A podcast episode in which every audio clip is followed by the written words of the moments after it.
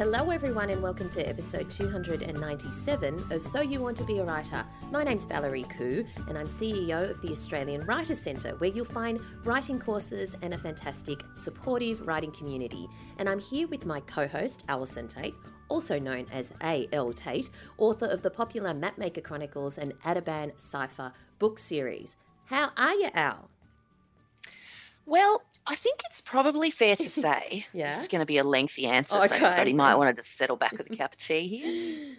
Cup of tea. Did you hear that? Oh, Cup that was terrible. Yeah. Um, cup of tea. Um, so I am, and I think anyone who was on Twitter last night will probably know exactly where I'm up to because I sent out a tweet that said, "Writing a book is hard." Mhm. Mhm. Thanks for coming to my TED talk because that was pretty much it. it was just like You're writing writing a book is hard. Um, yeah, look, I've got myself into a bit of a mess in the sense that I am so close to finishing my current, you know, work in progress. I'm Mm. really close. I I know where I'm. I know the end. I know where I'm up to. I know what's going on. But I've written myself into this incredibly complicated situation, and it's kind of like it's honestly, it's like one word at a time. Me trying to work out.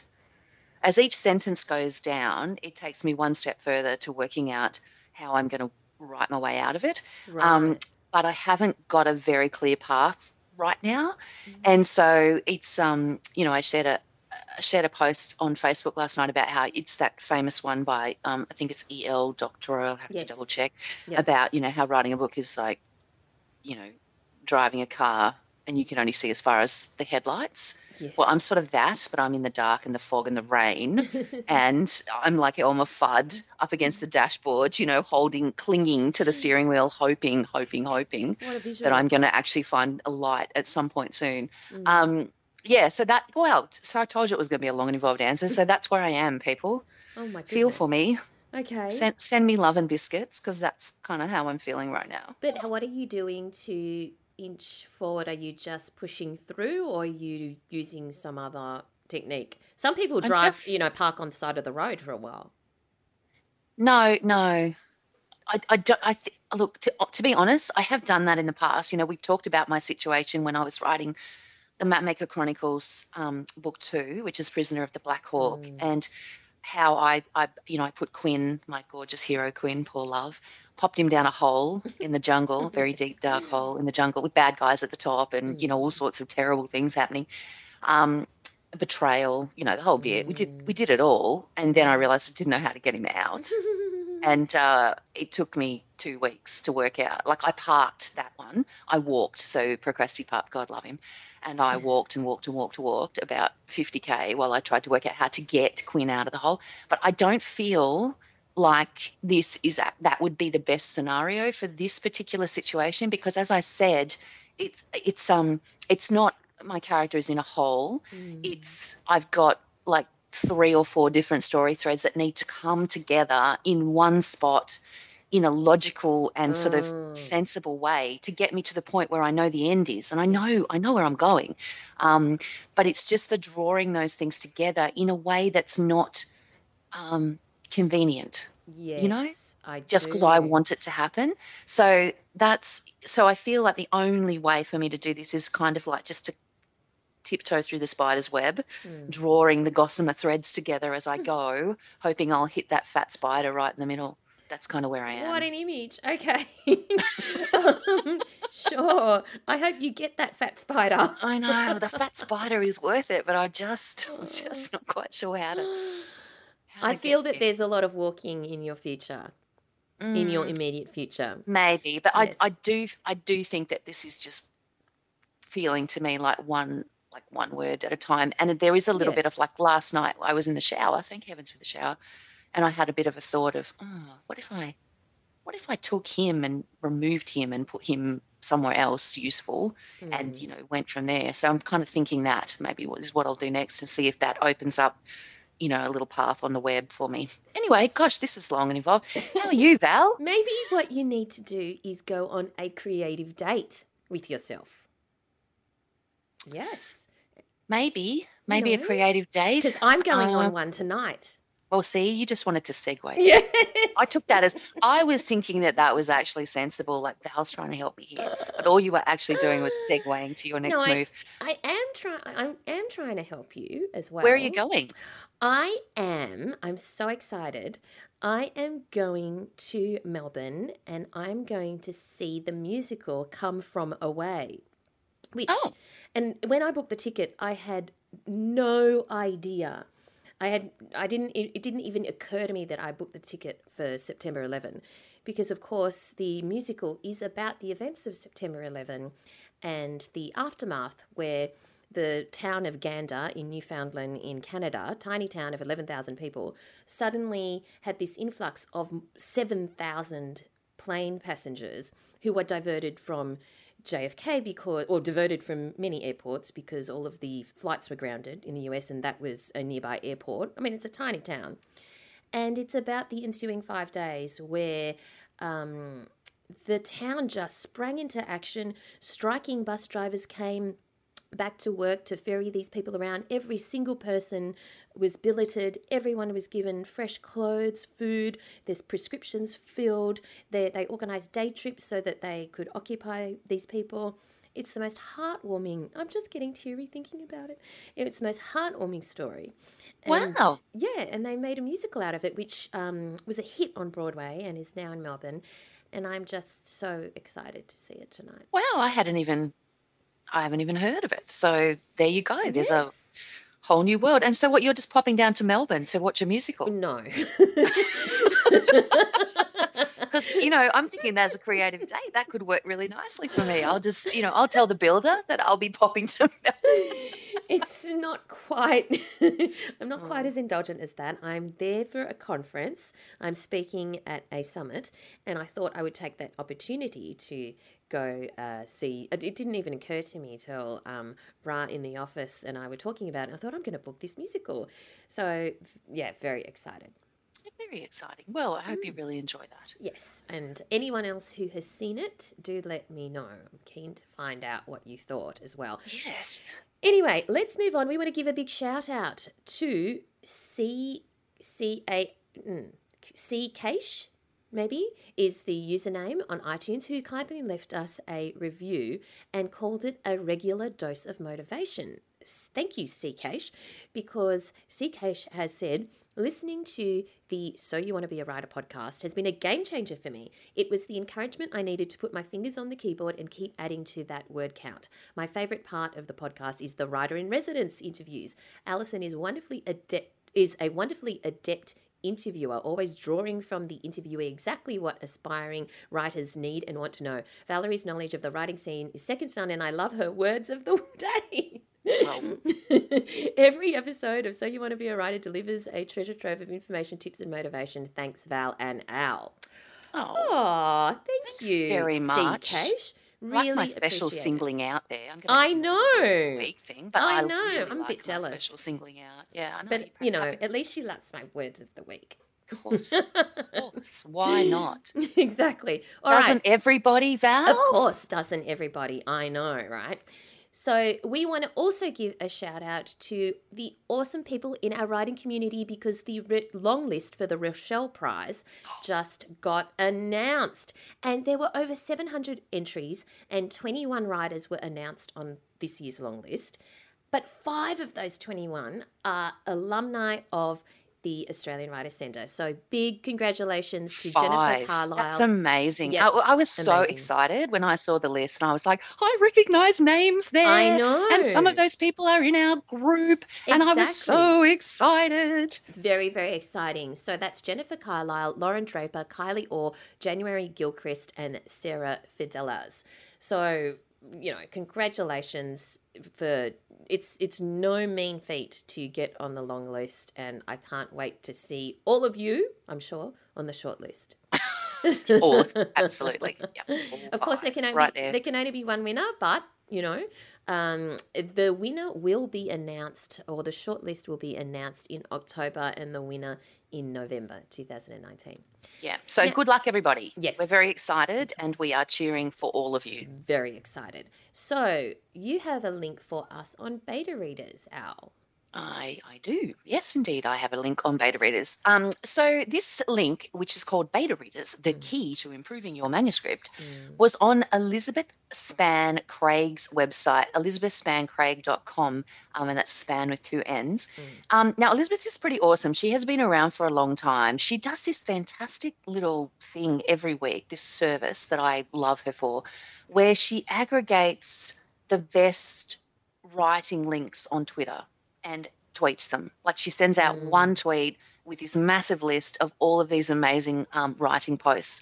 And you know, like there's there's they're popular posts, so there's some of them are hit and miss as far as I'm concerned, but there is always some gold on that list. So she is most assuredly worth having a look at as far as following her on Twitter and also checking out her website. She writes cozy mysteries. Like she's got a very distinct. I think she's got three series. She so she's in a very distinct distinct genre, but she writes three different series within the genre, and she um she indie publishes. Um, she's kind of like a hybrid. So, she indie publishes some, and then some of them are out through traditional Yeah. publishers. So she's, you know, she's got it all going on. As far as the business of writing goes, the woman is well and truly, you know, organized. Um, anyway, so she wrote this post. Um, she writes very clear, useful how-to posts as well. So you know, like Yes. as you can tell, I'm a little bit of a fan here of her work. Mm. Um, as far as you know, we I've been uh, sort of following her on on Twitter, on socials, you know, for about the 10 years that I have been blogging. So she has been around for a long time. She does excellent stuff. Anyway, she wrote a post. Yes. There was an how was that for an intro? Did you like it? Oh, And we'll and we'll put the Tracy. link to the post in the show notes, which you can find at so you want to be a writer.com.au. We will. Now, she also runs guest posts. This particular uh, post on her site is um, is a guest post by Hank Quense, Q U E N S E. Beta readers, the key to improving your manuscript. Now, the thing I liked about this, of course, there's a lot of information about beta readers out there and why you need them and Yeah. what they can do for you. And we have discussed them um, in the past uh, because um, as a children's author, I think a beta reader that is in the market for your age group is about one of the most useful things that you can possibly ever come across. Um, and I have a couple that I um, call upon at different times uh, to read my to read my manuscripts. I of course have two inbuilt in my house, which is uh, you know entirely uh, a useful thing. But I also have um, the lovely Jazzy from Jazzy's Bookshelf has done some beta reading for me, and I have another young friend, um, another girl that I know because you know, I, I, if I all I was to do was to give my manuscripts to the two boys I live with, then I, you know, I would get a fairly specific view of my of my work. So I like to spread it around a bit. But um, what this post has is a is a list of questions, um, and as I've talked about in the past, one of the most important things about you know if you're going to ask someone to beta read for you, you need to understand what it is that you want from them, and you need to understand you need to give them an idea of how to give you what you what what it is that you want. So when I give um, the the my readers a manuscript, I give them a list of questions, Yeah, and the questions really are good. very very specific. Um, Yeah. particularly if you're dealing with you know kids who are 10 to 14, you need you need a list of questions. Trust Yeah, me. yeah. Otherwise, you'll get yeah no, it was all right. That's, that's what you'll get. Um, so um, the in this particular instance, Hank has given a list of questions that are aimed at uh, adult beta readers, um, which of course good again is a totally different thing, and it's a good Great list. list. It's a great starting point for anybody because Mm. it covers off a lot of the main details of what you want. You know, you know, are there too many characters in the in the first scene? Were the characters believable? Are you know, did you notice any problems with the timeline or with the with the pla- you know inconsistency of place or anything Mm. like that? So. The, the list of questions that he's given, he's he's offered up 16 questions, um, and I think that it's worth, if you are considering using a beta reader, it is worth having a look at a post, um, you know, along these lines to get an idea of the kinds of things that you want to know. Because I think at the end of the day, you finish a manuscript and you always, in the back of your mind, have an idea of where the problems might be. You don't necessarily Yes. want to admit that those problems are there. And you don't necessarily want your beta reader to focus only on those problems, Mm. but you need to ask some questions that will elicit the kind of response that will tell you if that problem does exist. Often they relate to character Um, I find like for me, it will. It's usually timelines and character is where you know would Quinn actually do this? Is the kind of question that you need answered. Um, with with my manuscripts, you know, my boys are very very good at no, mum. Quinn would not do this. You know, he's not that guy. Um, and kids will tell you, like they are really honest about it. It's like there is no way I believed that this would happen. There is no way. Um, I remember with a manuscript that I wrote recently, I gave it to the lovely Jazzy, and she came back to me with the feedback that my one of my main characters, she was too perfect. She knew the answer all the time. She always knew what to do. Now she is that person. She's most assuredly that person in her world, but she didn't have. I had not given enough attention to her weakness, and she Mm. does have a big weakness, but I had obviously not not explored it enough. So, you know, and I thought that was amazing feedback. Like that was fantastic feedback for me as a writer from from the reader that was right in the sweet spot of my manuscript. So Mm. you want to ask questions like, you know, you know, could you relate to the main character? Mm. Um, you know, did you did you feel, you know, because they they'll tell you if they're bored as well. And if you if your if your reader is bored with your character, it's because your character is not developing. Your character hasn't grown. Your character is too one dimensional. Your character is too perfect, possibly. Mm. Um, so uh, yeah, so we'll put the link in the show notes to these questions, but I think that they are definitely worth um, having a look at. One of the other questions that I particularly liked in this was about um, the dialogue. Mm. Um, does it sound natural? Yes. And that's a that's a that's a place where a lot of uh, writers go wrong. And the second part of that question is: Was there too much exposition? Yes. um, you know, where, well, Valerie, the reason that I felt I needed to go on this quest was because I was abandoned as a baby, you know, that kind of Yes, stuff, you know. So, um, yeah.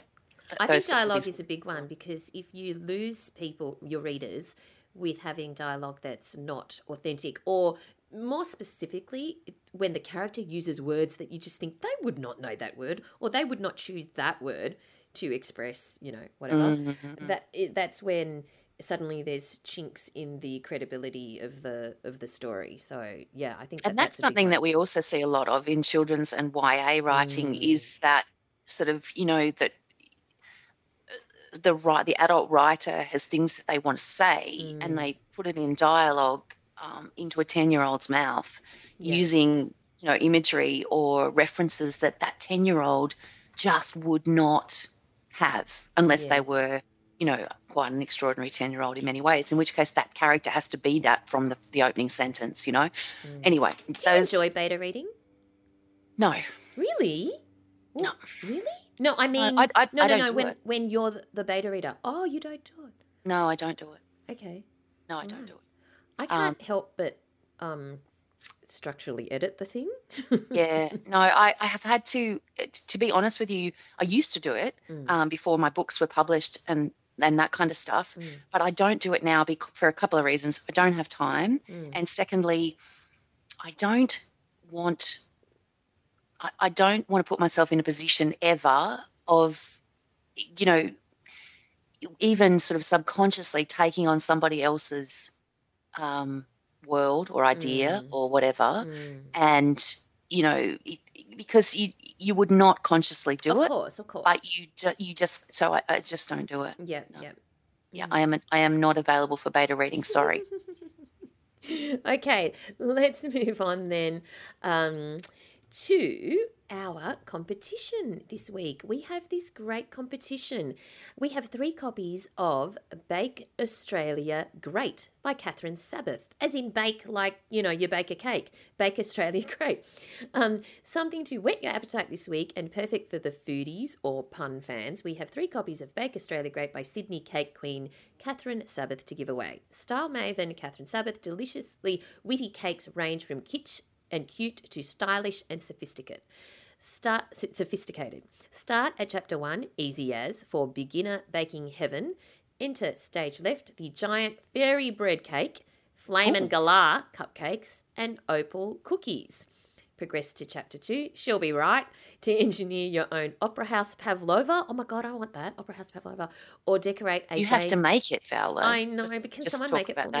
that. No. Decorate a Dame Edna Koala. Um, chapter three, Advanced Australia Fair, where you bust out a great Aussie dream home or knock everyone's socks off with Priscilla, Queen of the Desert. This baking legend will teach you the tips and techniques to create maximum effect with every cake. Sounds like a great creative activity. And if you want your copy of Bake Australia Great, and I've seen it, the pictures are just fantastic. Um, the entries close on 16th of September 2019. So just go th- to writerscentre.com.au slash win in order to enter. And if you go to that uh, link in the future, don't worry, there'll be some other fantastic competition for you to enter. So that's writerscentre.com.au slash win. All right, Al, are you ready for the word of the week? I don't know. I think after the flame and Galah cupcakes, I'm not entirely sure I am, but you know, all right. I'll brace myself. All right, so it's rhadamanthine. Some people might say rhadamanthine, but I'm just going to say rhadamanthine. Probably Oh, sorry. Am I supposed to say something? You could say, "Oh well, I would pronounce it rather than." it was just dead, dead space right there, wasn't it? While I while I sat there and thought, oh, here we go. okay, so it looks and sounds like a bit of some kind of pharmaceutical, but it's not. It means harshly strict and comes from Rhadamanthus, who is the son of Zeus. According to the Mac- Macquarie Dictionary, um, he was awarded, sorry, he was rewarded for the justice he exemplified on earth by being made after his death a judge in the lower world, where he served with his brothers Minos and Aeacus. So you might say the Rhadamanthine principle ran the school with an iron fist. There you go. Rhadamanthine. but you're not going to. You might. You're not. You might. I just can't even imagine dropping that into a, into a anything. Do you know what I have to say though? I Yes. think I am gonna I'm gonna put a vote in here for the for the MVP of your word of the week. All right. So this is my most valuable player so far in You would 297 pick episodes. No, no, no, no, no. God no. Okay, sorry. Go on. Liminal, Liminal is your Oh, MVP Liminal. because I have seen it in the last three books that I have read. Really? Liminal. It just it's like it's like yellow cars. Once you've seen one, they pop up everywhere. Am I right? It's like Spotto. okay. I'm doing Spotto with Liminal. I love it. So it. if anyone else has an has a vote, would like to put up a nomination for MVP of the word of the week that they think is more valuable then liminal. than Liminal, then I am happy to hear it. Pop it into the So You Want to Be a Writer Facebook community, podcast community, and let me know what you think of my choice of MVP. But I seriously, it it is is one of those words that since we discussed it, Yeah, I have seen it everywhere. yeah. And I- I would like to know what is the one word of the week that after it's been discussed on the podcast, you have seen everywhere. It's so true because sometimes um, when I'm reading and I come across one of my words of the week, I do a little wiggle because I'm really excited. A little wiggle. I just did one then. So if you could do a little boomerang for us or a little video of you wiggling um, with excitement, then we would all very much like to see that as well, please. A little wiggle. Yeah, look, I just did one again. Do you All reckon right. I'll do a little wiggle when I finally get to the fat spider in my website, I think you might, you know. in my story web? I Anyway, reckon I'll let's, do more than a wiggle. Let's cheer. move on to our writer in residence. Who is it, Al? Oh, so this is an this no, okay. Everybody, prepare yourselves because this this was hilarious. So I interviewed Joe Gorman. Now Joe Gorman is the is a sports journalist and is a, a um, currently doing his PhD. I think we discussed um, a nonfiction author, and he is the author of a book called Heartland: How Rugby League Explains Queensland. Which might sound like an unusual. I, I was really keen for this interview, and it might sound like an unusual choice for me, but it was just I saw the book and I have my, and we talk about this in the interview, but my dad is a former Queenslander, which we all know never happens because actually you're never former, you are just a Queenslander. Yeah. Um, and also a rugby league fan. So when I saw the book, I was just like, this could not be the, a more perfect book in the history of the world. And I was really interested in it. So I wanted to talk to Joe about how such a specific you know, book. It's very specific. Happened and what it was all about and the writing of it and stuff like that. So we ended up having this rather long and involved, interesting talk. And I really hope you guys um, enjoy it as much as I did because I found it quite illuminating. Joe Gorman is an independent journalist, author, casual academic, and the 2019 Tom Brock Scholar. In 2015, he was nominated for a Walkley Award for Sports Journalism and an Australian Sports Commission Media Award for the best analysis of the business of sport. In 2017, his first book, The Death and Life of Australian Soccer, was hailed as one of the best and most important written on Australian sport by The Age and longlisted for the Walkley Book Award. His second book, Heartland, how Rugby League Explains Queensland is out now through UQP. Welcome to the program, Joe. Thanks for having me on. So, before we get to how Rugby League Explains Queensland, which I have to say is quite an interesting topic to me and to my dad. Um, let's go mm. back and start with your uh, sports journalism. What was your career path into this, into kind of writing about sport? Uh, that's an interesting one. So I probably didn't take a traditional career path into journalism and into sports journalism. Um, I studied history at university um, at an undergraduate level. Um, studied, so I, I, studied history, and then I um, did my honours thesis um, at the University of Sydney um, in the history department. And my honours thesis was actually about Australian soccer and oh. its relationship, I guess, to um, you know multiculturalism and notions of identity in in this country. Um, and so from that point, I found that I really enjoyed writing, and my supervisor um, was like, you know, you should try and get into sports journalism. This is, you know, you write like a journalist more than a historian. So, you know, go and write some articles for the public, basically. And so I did that, and um, essentially, I just started working purely just as a as a freelancer, um, just pitching stories to to newspapers, magazines, you know, websites, um, and so forth. And it kind of just went from there, really. So it really began with the interest in in the history of one particular sport, and then sort of just grew from there, I suppose. So that was around 2012, 2013. So a little while ago, but not not too long ago now. All right. So the the thesis that you wrote with regards to soccer and multiculturalism and stuff was your interest in that in through soccer or was it in through history? Like to, to come yeah. to, to that as a subject you've obviously always had an interest in sport. Is that right? Yeah well that's true. Like absolutely um, you know like many australian kids i grew up playing sport grew up watching sport. Um, i certainly have always been a huge soccer fan um, and I guess at, at the time of, of writing that thesis in two, 2011, I had to choose a topic and actually commit to a, you know, a, a, program of action, I suppose. And, and, you know, luckily my supervisor said, look, pick something that you're interested in. And so I sort of scrapped some ideas that I had that were more, you know, politics, society and culture and decided to go with sport. And I found that a great entry point into talking about um, those exact things about politics, culture, and society. Um, so it was a great way to combine um, my interest in in soccer and in, in Australian sport with a, a, kind of wider interest in in you know the way we organise ourselves as a society. And um, I'd always been interested in you know this this notion of an Australian identity. And I found that soccer was a really interesting way to address that and, and ask some questions around that. And uh, so let's talk about the writing then, because you know your your supervisor suggested that you kind of approach it like a journalist rather than like an historian. Was writing something that always interested you? Was you, were you were you good at that at, at, at you know at school and stuff like that? Um, I think I was okay at it. I I come from I guess uh, writing background in that my father is a poet. Um, so although he's a very different type of writer, um, I suppose there's always been a love of books and literature in the house when I was growing up. Yep. So um, he encouraged me to write. Um, certainly, you know, gave me some good tips and so forth, um, and was a really good sounding board as a teenager and as a young adult. Um, so I guess I had that background um, through my family, and um, and then yeah, I, I did enjoy.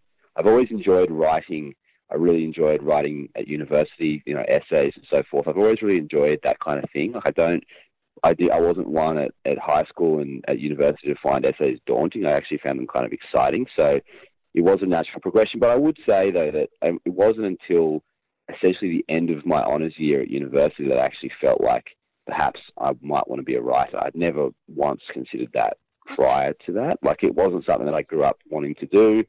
Um, and never really thought about it as a career option. Um, and so it, it was kind of a, um, a happy accident that it all came together in the end. Okay, so you know, you said as far as you know, following through into sports journalism, you just sort of started pitching and and that kind of stuff. How did you know how to do that? Was that did you kind of do some networking? Did you speak to other writers mm. about how it all worked? Like, I'm, I guess I'm some tips on anyone who might be interested in doing what you've done. Yeah, look, I didn't have a whole lot of guidance. I mean, like having my dad um, right there was helpful in that he gave me the confidence to just like just go and start sending emails out. But in terms of like finding the contacts and how actually how to pitch, I suppose that was a lot of trial and error. I mean, I imagine I sent a lot of really terrible pitches to, and which are probably still sitting in the inboxes of you know editors around the country.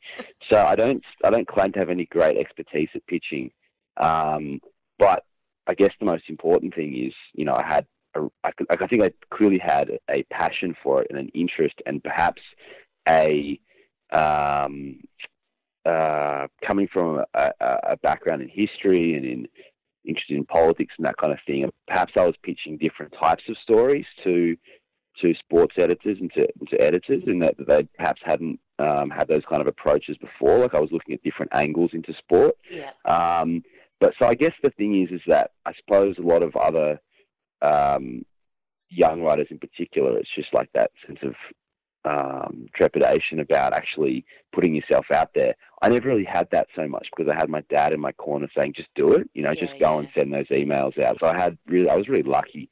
Um, but in terms of the actual process of putting a pitch together, didn't have a lot of, you know, um, technical guidance or anything. I just sort of sent an email and said, "I'd like to write this story. Will you? Do you want to run it?" And luckily, they said yes. You know, it wasn't it wasn't um, there was no sort of grand design in any of it. It was just a process of trial and error, really. I think the most important thing is just to put yourself out there and have a have a good um, a good idea and a, and a, sense of passion to what you're doing, and I think people respond to that. I think um, the point you made about sort of the the angles that you were possibly pitching as well, like having a, taking a slightly different approach. Um, I think as as far as that goes, because of course with a pitch, the angle is everything. So if you're pitching mm. something that they're not getting all the time, then clearly it's a much more interesting thing for them to consider. And uh, to me, it seems like you're as interested in what goes on off the field as much as what happens on the field. Is that something that has developed over time? Have you always been interested in um, in that, in the sense that like you're uh, you know, you're talking about the business of, of sport was one of your first um, the analysis of the business of sport in 2015 was what you got nominated mm. for a Walkley for. Um, is that something that has always interested you, like from the perspective of putting it into the wider culture? Yeah, like um, absolutely. So I was never one to be fascinated by sports journalism per se. It was more I was interested in, um, like I was when I was reading you know, as a young um, at university, for example, I was reading politics. I was reading uh, essays. I was reading uh, magazine stories. I wasn't really reading about sport so much, and so I was more interested in those kind of um, wider sociological questions, I guess. And then I just thought this is probably a gap in in in sports journalism in Australia. Not to say that no one does it, but it's just kind of like generally, I suppose the um, the way in which people write about sport is more about what's happening on the weekend and you know who's injured this week and what are the transfers and so forth. So I definitely never I was never interested in, in writing about that stuff and I'm still not. I'm interested in writing about why a sport matters to a community, um, or perhaps you know some of the politics that is playing out, you know, behind the scenes, or um, things like that. So I think that, I mean, it's probably not for me to say, but I felt like that maybe um, was different, a different approach perhaps mm. to some other mm. journalists, and uh, and certainly, um, you know, I, I, pitched my first book to a publisher, I think it was only about two years after starting to write at all.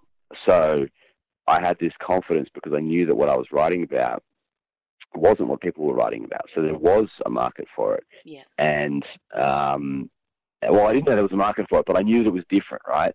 So um, uh, that that probably gave me a sense of difference to to editors and to book publishers and so forth. I, hope anyway. I think that's what happened. So was the first book that you ever put out there was that the death and life of Australian soccer? You want to is is that the first one that you ever proposed? Yeah. And and that was Yeah, based so- on your thesis. It was in part um, it, like my my thesis covered broadly um, that period of history, sort of between the 1950s and the you know up to the 2000s of of this period of Australian soccer and Australian soccer and Australian society. Um, and my book largely built on that, but what was different about the book was it had um, a lot more, you know, detailed research and detailed interviews with people involved in the game. Um, and it was there was a big difference in the way it was written. So it was written for a much more popular audience rather than an academic um, examiner. So um, you know, but I had a very clear idea from the very beginning of what I wanted to write. So I pitched it as the death and life of Australian soccer. You know, that was the title of the book before a word was written. Um, you know, I had a very clear idea of where how the chapters would would would play out. Um, very detailed understanding of where the book was going to go and what it was going to look like in 18 months' time. And I think perhaps that kind of um, foresight and that, that kind of like um, preparation is what um, appealed to the publisher Yeah. because they didn't have a sample chapter. They didn't have um, really anything to go on except that I've written a bunch of articles roughly related to this topic.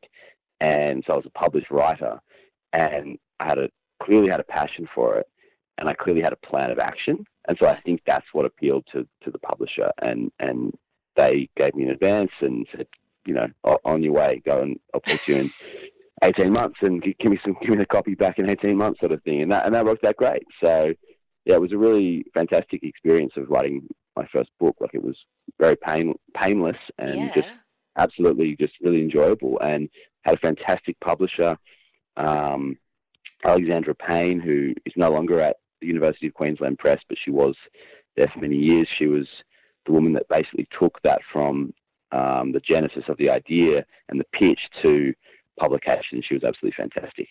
All right, so you sell the book on a proposal, you get the contract, and then you have to write it. Now, as far as uh, you said, you had quite a detailed plan, but you know, what was the writing process for it like for you? Because you know, the jump from Yeah. feature-length stories to long-form narrative work is like non-fiction narrative is a is a big jump in some ways. Did you find it to be that, or was it more just a natural progression of building on the academic work that you'd done, and you know, the and and the features?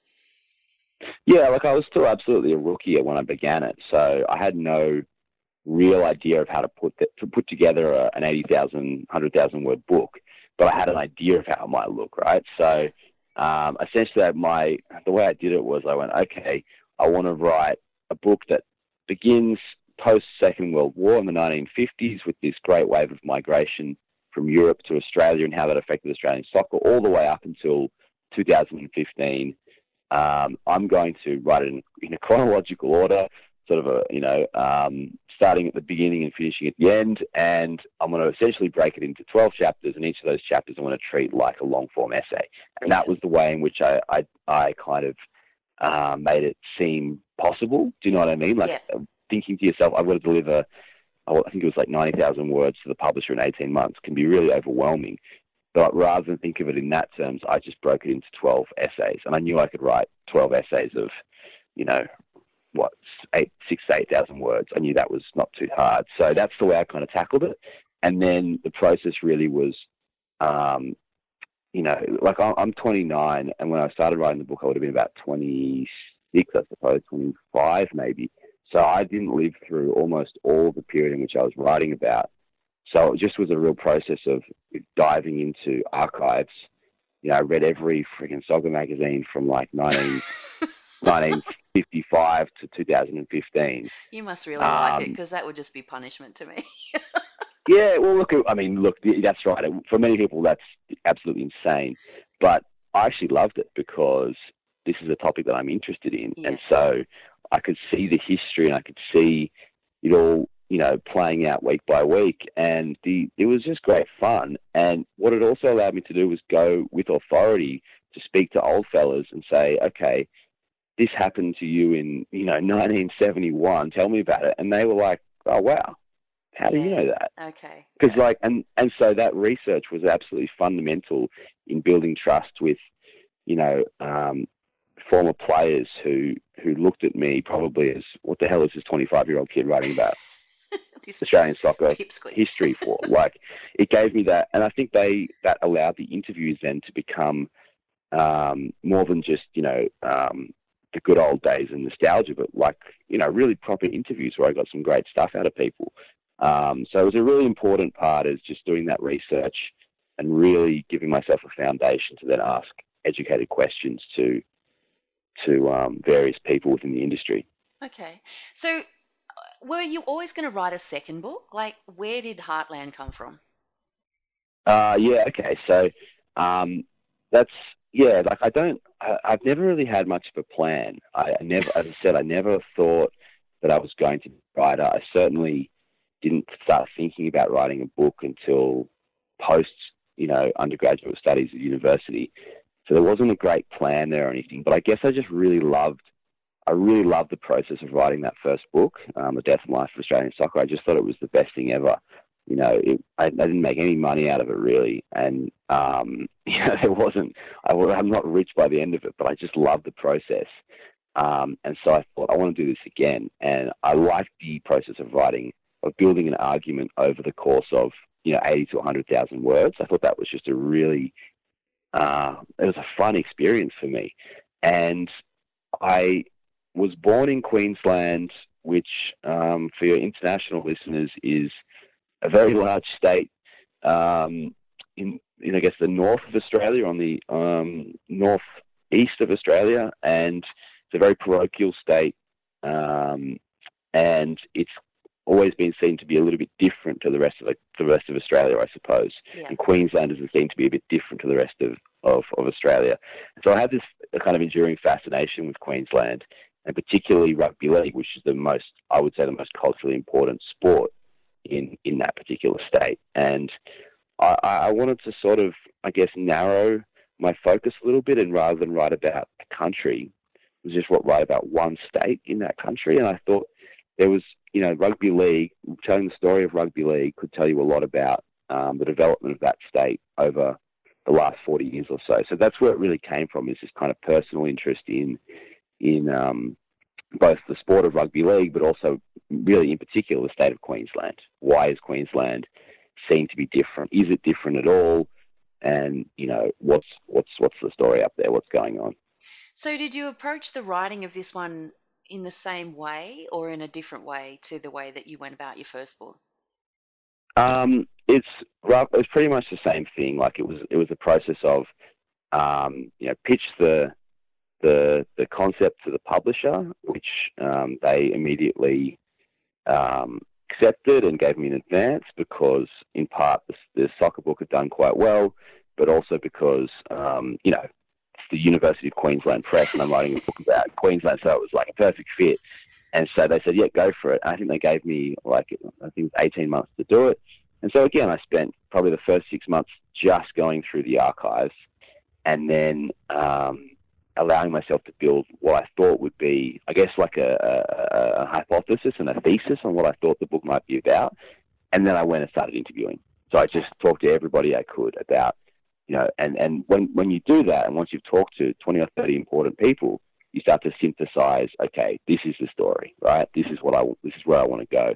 So I didn't have as clear an idea in my mind about what this book would look like as I did with the soccer book, but the process was very similar: research, interview, write, and um, it was great fun as well. You know, and the way I've been able to finance all this stuff is um, essentially through freelance writing, but also through um, you know, being a PhD candidate with a scholarship and, and various other scholarships. So that's been very useful for me as well. Well, I was going to ask you about that, and and so as far as that goes, then um, you said you had about eighteen months to do the book, um, and mm. you know obviously the research and the interviewing. Like when it actually comes time to the writing aspect of things, do you put aside a block of time, or are you fitting it in around the other, you know, the obviously the the PhD work you're doing, the the freelance writing yeah. work you're doing? How are you manage because you are swimming in words like you are academic you yeah, are yeah. features you are books like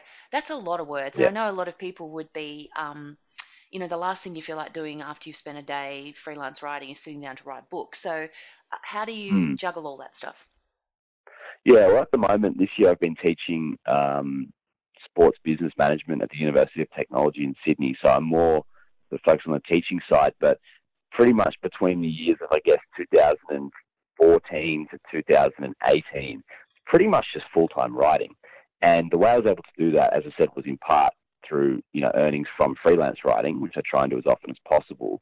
But then I was also I've also been on a PhD scholarship since 2016, and while that's not a lot of money, it's enough to basically provide a you know a basic wage from week to week.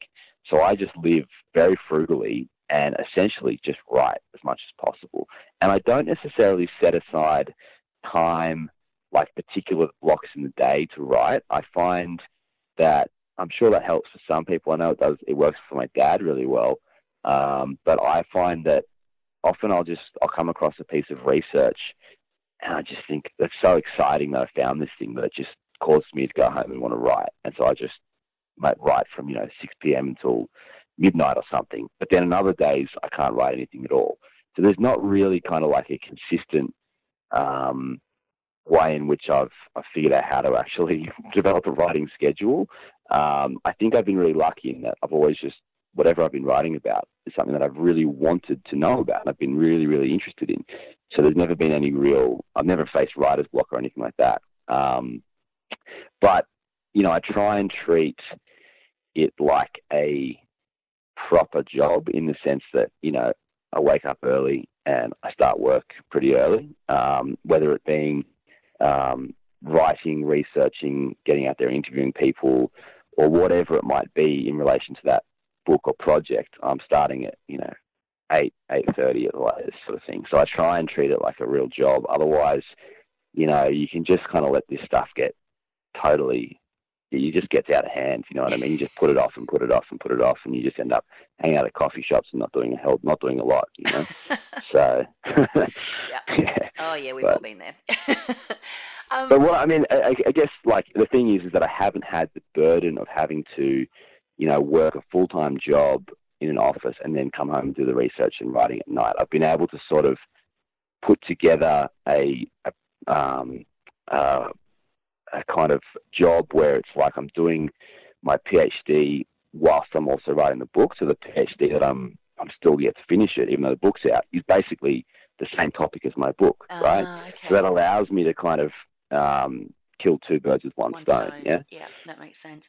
Um, and it's interesting because I can actually, I like you know, the whole rugby league in Queensland thing is not my particular area of passion, um, but I can feel your passion for it in the book. Do you think that that your natural writing voice stems from that passion? Because you know, as someone with academic roots, it's it's actually quite a different type of writing. Even you know, if you're writing it, uh, you know, even together, you know, as uh, side by side, they're two quite quite different um, styles of writing. Yeah. How do you kind of like manage that to, to stay true to your natural writing voice in the book as opposed to the um, thesis. Yeah, and this is interesting because I kind of came out of my, um, the honours year of university back in 2012, and I pretty much had to unlearn how to write like an academic because mm. I was, I'd, I'd, sort of been, I guess, trained to, to write like in academic style, which is horrible. Do you know what I mean? Like it's yeah. it's completely inaccessible. It's it basically makes interesting things boring. That's that's what academic writing is for me. Yeah, yeah. It it makes it dry and it's like nitpicking between little scholarly arguments. And I understand why it all exists and why that process is there, but it is not helpful in communicating ideas to mass audiences. So I spent a fair bit of time, you know, essentially unlearning that and and and relearning how to um, develop a, a, voice and a, a, voice that just spoke to real people. You know what I mean, rather Yeah. than to peer-reviewed um, journals or whatever. Yeah. So, um, and and now I just try and avoid it at all costs writing like an academic.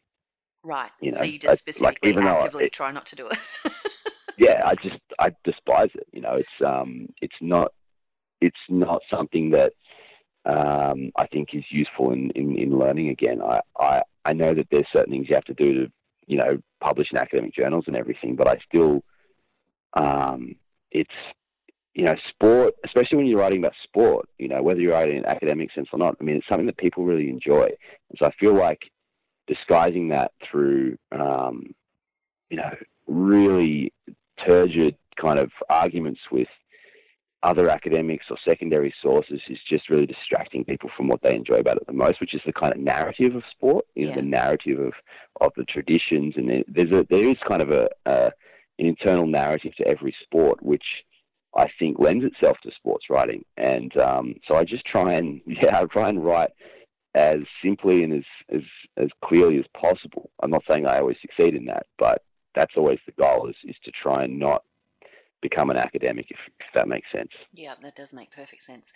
Um, now, the book came out perfectly timed for Father's Day, which of course is ideal when you're talking about, you know, sport. Um, so, which I, I bought it for my dad. He's a former Queenslander, although I would say former is questionable, and he's also a Brisbane Broncos fan. And for our international listeners, the Brisbane Broncos are, you know, one of the two teams in Queensland. You either go for one or the other if you're from up that way. Um, so he'd be right in your sweet spot. But is there a challenge in taking? I mean, it's a fairly niche subject that you're dealing with here in a funny way. Um, Is there a challenge in taking that wider, or is that not really the point of what you're doing? Yeah, I know what you mean. I think there is a challenge in it, in that um, you know it's it's a sport. So rugby league is a sport that's only really played along the eastern seaboard of Australia. Only really played seriously in, in two states in this country. It's only you know it's only played in a, a few countries around the world. So it's a very and I'm only writing about it in one state. So it is a very so it's getting narrow, narrower and narrower um, and narrower. yeah, yeah, exactly right. But I don't think that matters, like, because really, I mean, you know, the book is not about the play-by-play of every game that ever happened in Queensland. It's Mm. about why this sport, what this sport can tell you about a people and about a culture and a way of life. Um, I guess for and and, and I guess a, a sense of an attitude, a state of mind Mm. for for Queenslanders. That's what the book is about, and I think that um, you know, like for example, there's some great baseball writing in America. I have no, I have no idea about baseball at all. I couldn't tell you the first thing about baseball in terms of actually how the sport works, but I can connect with this kind of writing or storytelling because it tells you about the history of America, for example. Do you know what I mean? So yeah. I don't think there's necessarily a massive problem with with um, tackling a narrow subject. What you're talking about is a cultural phenomenon, and so as long as you're explaining that um, clearly and, and, and, and tying it into broader social movements and, and trends, I think people can understand it. You've got to have a bit of faith in the reader to sort of go on that journey with you. Um, naturally, most people that buy this book, I guess, are going to be either fans of rugby league or sport or have some interest in, in Queensland, right? So I knew that my audience was not necessarily going to be the broadest audience possible, but I, I, I felt like it's important with both soccer and rugby league in both those books. I felt like it was important to speak out rather than in. Does that make sense? It does. yeah. So taking the stories from Queensland Rugby League or from Australian soccer and, and trying to communicate them to an audience that might not be fascinated by either of those two subjects. Hmm. That's for me the goal of all really good sports writing is to make it accessible for people that don't necessarily watch the sport, um, whilst also, you know, um, being appealing to those who really love the sport. And that that's that is a challenge, but I think it's always really important to speak out rather than to speak to the core audience because you know you can get trapped in kind of um, assumed knowledge and jargon and so forth if you do that. Yeah. Well, I have an interest in it from, this, from the perspective of someone who's interested in Australian politics because you only have to watch an election, a federal election, and the response to the federal election with everyone going, What happened in Queensland? To uh, to realise that we all need to have some understanding of what's happening in Queensland. Yeah, and I, for I mean sure. that as no offence to our Queensland listeners on any level, but it's just a it is a it is something that comes up every single time we have a federal election. So I think it's interesting from that perspective. But you know, that would be me. Yeah, but that's and that's true because it it um Queensland is kind of like I guess it's a state that's under constant scrutiny. Mm. Um, it's always it's had a history of of of electing um, right wing, often authoritarian governments, Mm. um, or, or or having authoritarian right wing leaders um, or representatives. Um, and so you know that's that's broadly speaking true, and that's one of the reasons why um, you know the rest of Australia is often frustrated or perplexed by Queensland. Mm.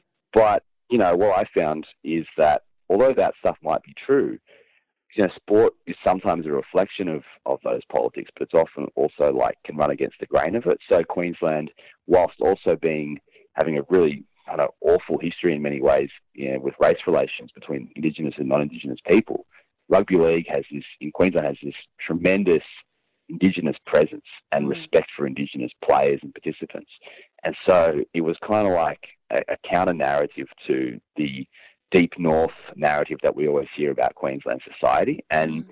I think that was important to to kind of place side by side to say, look, this history does exist, um, this political landscape does exist, but this sport is telling us something that we perhaps it's, it's running against the grain of that, and it's telling us a different story about Queensland. It's equally important to recognise that, um, and you know, so I, I try and do things like that to to look at how sport reflects a, a broader society and its political and social and cultural makeup, but also sometimes how it can run against the grain of those things as well. Hmm. All right, well, switching gears slightly, um, I see on your bio that you're not a social media, you know, fan. Um, how do you go about promoting your work? Are you traveling or are you? Because it's it's you know like it's often um, a way for people to get the word out about their stuff, and and um, I'm just interested in your thoughts on that. Yeah. Well, look, I, that's not that's not always been the case. I um I had a Twitter account probably from around 2000 and I don't know 12 or 13 to maybe 2017. Um, so I, my first my first book I promoted through social media and I had a reasonable I guess following on on Twitter. Yep. Um, so you know that that was helpful. Um, but I quit social media pretty much in all forms. Like I quit Facebook years and years ago and I quit Twitter in 2000 and early 2018. So I don't have any forms of social media at all hmm at the moment. Um, and so it does, I guess, make that um, promotion a little bit more difficult. But I mean, you know, I, I am not self-publishing. I go through a publishing house, and they've Yeah. got publicists and their own internal mechanisms of promoting the stuff. So I'm still getting out and doing, you know, radio interviews and and so forth. I mean, you you undoubtedly lose something by not having um, a social media, especially a Twitter account, um, when you've got a book coming out, and I accept that. But I think it's about opportunity cost. And, you know, when you're working, you mentioned before, you know, you're working with words and you're swimming in words.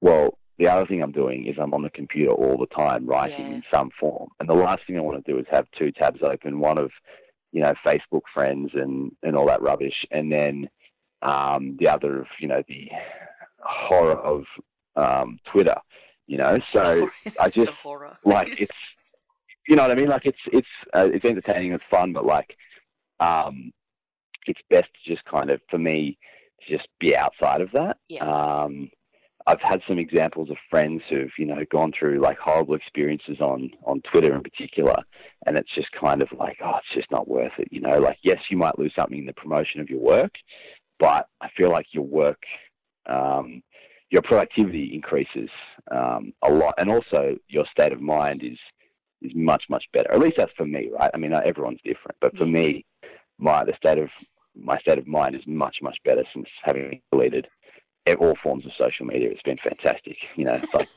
food tastes better, the air's fresher, everything's just much better. It's cleaner out here.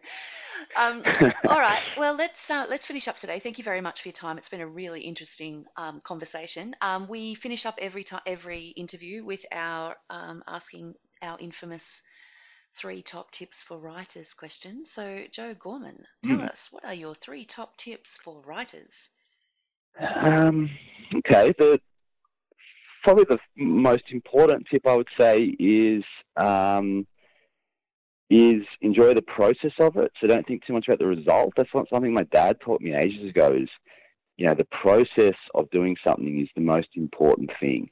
So don't focus too much on the result of it. You know you've got to enjoy that process. And so how I've taken that into my own life is you know um, rather than design these grand projects and talk about the end result is just go and do the actual thing and enjoy what the writing and the research and the interviewing and all that kind of stuff. So enjoy the process.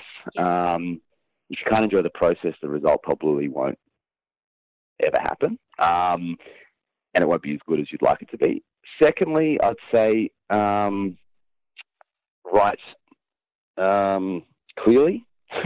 you know, like use simple wor- words and short sentences. That's something I'm not always successful at doing. I, I, I'm not saying I'm an expert at that, but um, certainly that's a, a tip that I tell my students at, at university is just to write clearly and simply with, with short, declarative sentences. Um, and a third tip, wake up early. I don't know. Um, wake up early and start work. And get on I mean, with it. get on with it. Don't, um, yeah, I mean, especially if you have the ability to, you know, have um, time to dedicate to writing, it's very easy to get distracted by other things and just spend the day kind of pottering around and, and doing other things rather than actually writing. And I think if you treat it like a full time job, like, you know, get to work um, on time and actually begin the process, that's very useful. So, yeah, get to work. I don't know if those, those, those two things probably have all a similar bent to them, but Yeah, um, they, they are excellent. Thank you so much. We very much appreciate your time today. Best of luck with your book, um, and um, and you know whatever you decide to do next. thanks for having me on. This podcast is brought to you by the Australian Writers Centre, a world leader in writing courses. If you want to be a freelance writer, our five week course in Freelance Writing Stage 1 is the fastest way to get there. Step by step, you'll explore how to get story ideas, approach editors, research and structure your article, plus interview skills, industry expectations, and much more. You'll enjoy the convenience of learning online in just a couple of hours a week and have your own tutor to answer all your questions. Find out more at writerscentre.com.au slash freelance.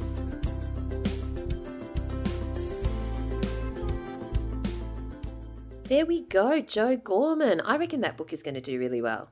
I think so too, and it's a look. It's a timely thing. We sort of Mm. we had to have we had to ha- uh, run it now because, of course, the rugby league grand finals start this week. For anyone Yes. who is not in New South Wales, Victoria, oh Queensland, really, Mhm. Victoria, Melbourne Storm, um, there's probably got zero interest in any of that.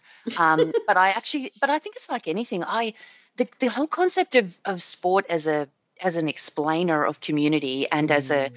as an insight into culture and as a um, as a business, Mm. um, which of course you know Joe touched on all of those things, and I think that um, it's it's a real story of you know it's it's like the Colosseum. It, it is our Colosseum. Those kinds of sports and the kind of rabid fans that go with those sports are are, are though is is us expressing that sort of you know raw stuff. So. So. I'm fascinated by it, and I think that um, you know, I yeah. Anyway, I hope you guys enjoyed it. Mm.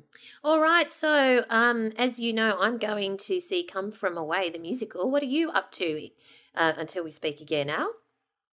Uh, what am I doing? Well, I'll be tiptoeing through the spider's web, clearly, because that's how I roll. Um, what else am I doing? I don't. Yeah, I just pretty much that. I think at the moment, I've probably got things to tell you, and I can't think of a single I know, one right now. always the way. Yeah. All right. Um, where do we find you online, Al? Uh, you'll find me at allisontait.com, A L L I S O N T A I T.com. You'll find me on Twitter at, at altait, A L T A I T, and you'll find me on Facebook and Instagram at Allison Tait writer. And you, Val, where do we find you? You'll find me at Valerie Khoo, that's K H O O, on Twitter and Instagram, and over at valeriekhoo.com. Of course, you will find the show notes at soyouwanttobeawriter.com.au. And if you're not already a member of our awesome listener community on Facebook, it's free to join. Just search for So You Want to Be a Writer podcast community on Facebook and request to join. We'd love to have you in there. Thanks for listening, everyone, and we look forward to chatting to you again next time. Oh, bye.